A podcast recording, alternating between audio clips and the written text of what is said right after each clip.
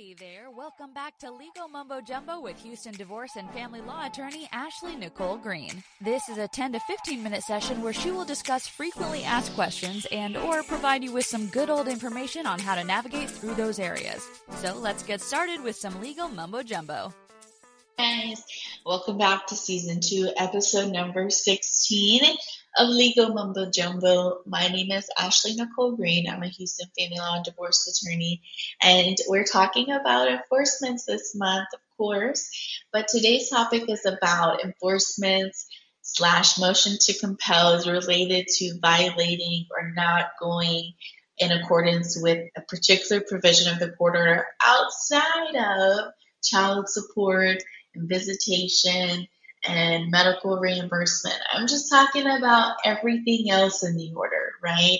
So I'm kind of talking right now to those individuals that maybe have a provision of an order that's part of a divorce decree about selling a piece of property or about, you know, closing a, you know, account or something of that sort. So as always, I like to give you guys some context as to how I decided to bring about this topic. And this topic came about because I had a client that reached out to me at the end of last year, and she was um, divorced from her spouse for, oh man, it had been probably about, I don't know, like seven or eight years.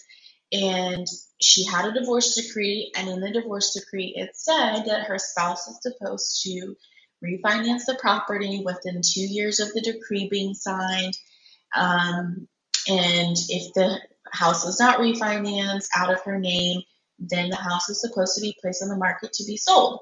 And here she was, seven years later, almost eight years, and she was like, I just want to buy a house. You know, I just want to start my life, and I can't do that because my debt to income ratio is extremely high because that house is still in my name and my spouse, my ex spouse, has not refinanced it.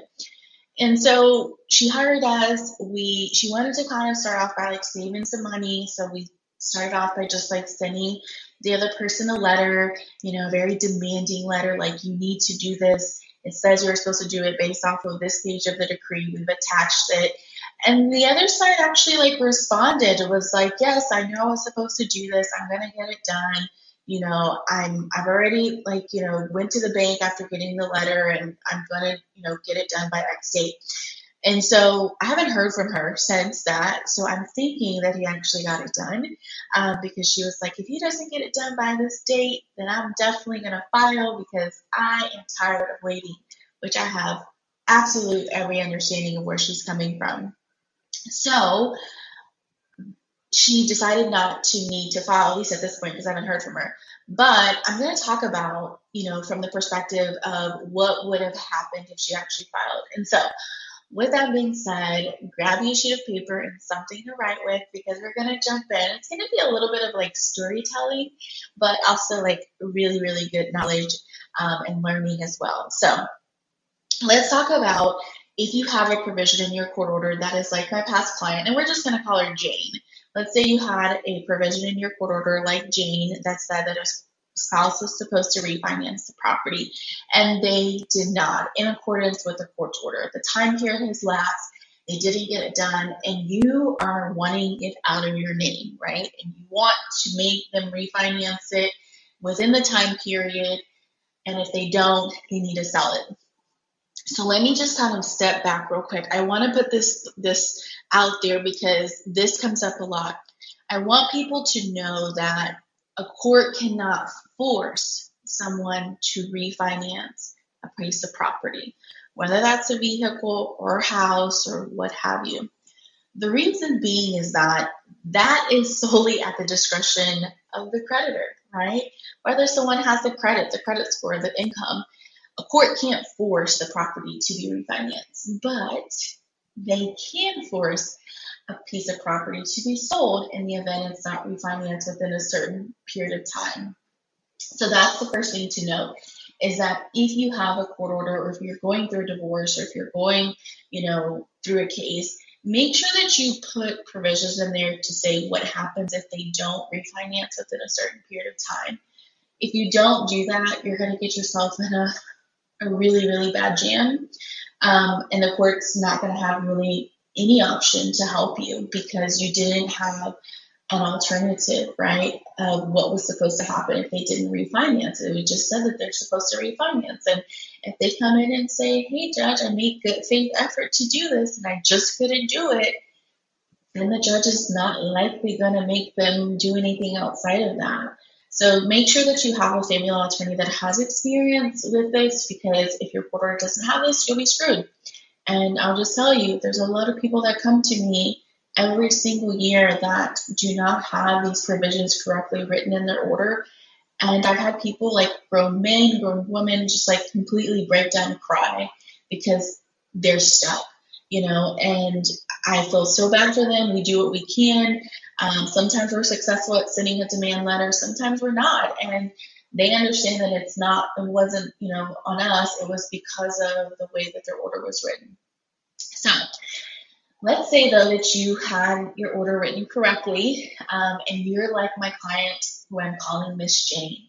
So you would file an action just like you would any other enforcement or motion to compel. You would file it, you would get the other person served and notice. Um, they would have to come to court and explain to the court why they are in violation of it. If it's a good enough excuse, the court may give them some time. If it's not, then they're likely going to, you know, force sell and put things in place. But this is the part that I wanted to talk about.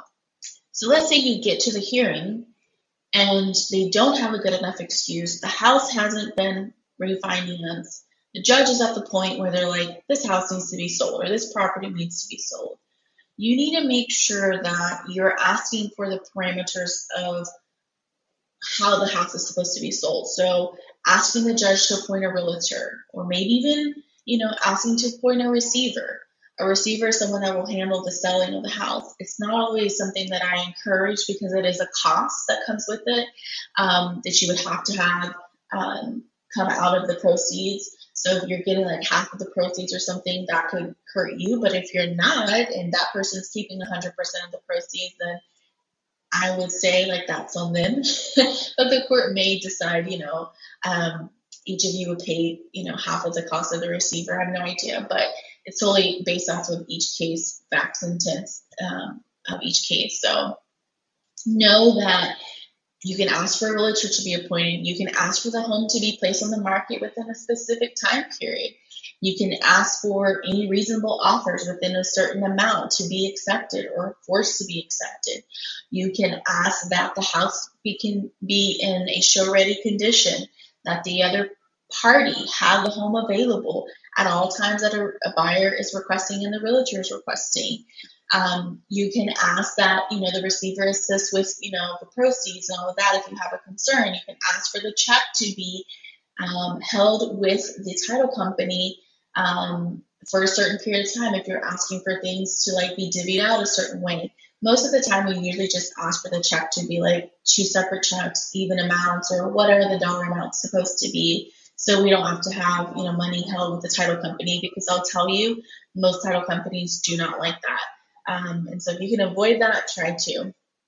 But yeah, so you will file that, you get your relief. Now, a lot of times people say, well, can I place them in jail for this? You know, this is so bad. And my friend told me that her spouse didn't, her ex-spouse didn't pay child support and they went to jail. I told people that the remedies usually available in a child support and a possession access case um, enforcement aren't usually always the same ones that the court will typically lean to or lean towards in a enforcement action related to selling a property or selling a vehicle or things of that sort.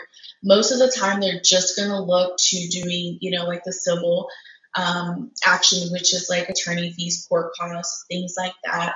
Um, and then they might put some coercive contempt in there that says, you know, hey, if you don't put this house in the market by this date certain, you're responsible for X amount of, you know, dollars until it's on the market each month or each day or what have you, just to encourage them not to um, not follow the court order. So that's just like something to keep in mind. Um, I wanted to, like I said, talk about this though because um, just this week we had someone reach out and retain us on this exact topic, and I'm just like, wow, like this is like a reoccurring issue. And so please make sure that when you have an attorney, that they are an experienced family law attorney. They know how to properly draft your court orders because these things can really, really bite you in the butt. Sometimes, you know, you're such in a hurry to get divorced that you just want the paperwork drawn up, you just want to sign really quickly, you just want to be done, and you don't think about a few months or a few years down the road and how that rush paperwork can like largely impact your life in drastic ways. You know, I mean, in my case with my client, who I'm saying name is Miss Jane, um, you know, she was living in an apartment for years, for seven years, and she had the ability to get a house if but for this still being on her credit. And you know, it wasn't fair to her and her children that they're cramped up, as she was saying, in this apartment and her ex-spouse is living, you know, his best life on, you know, acres and acres of land in the house that, you know, her children had once grew up in. It just was very, very emotionally um, for her, but also for her children. So think about this when you're going through these processes. Don't be such in a rush. And and this is just kind of a plug for us as attorneys. Don't rush your attorney you know, I mean, ask them to, you know, get things to you timely, but don't rush them in getting paperwork because little things like this make big differences.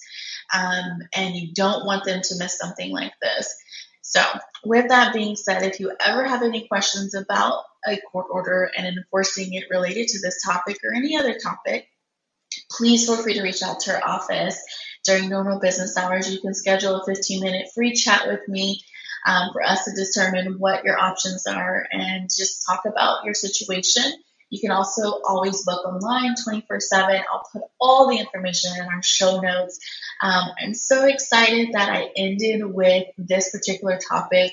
Um, or this particular, you know, yeah, topic for this month. Um, this is our last topic of the month of April. I've been very, very excited to talk to you guys about enforcement this month, and I can't wait for the topic next month. So until next time, you guys take care. And as always, bye for now.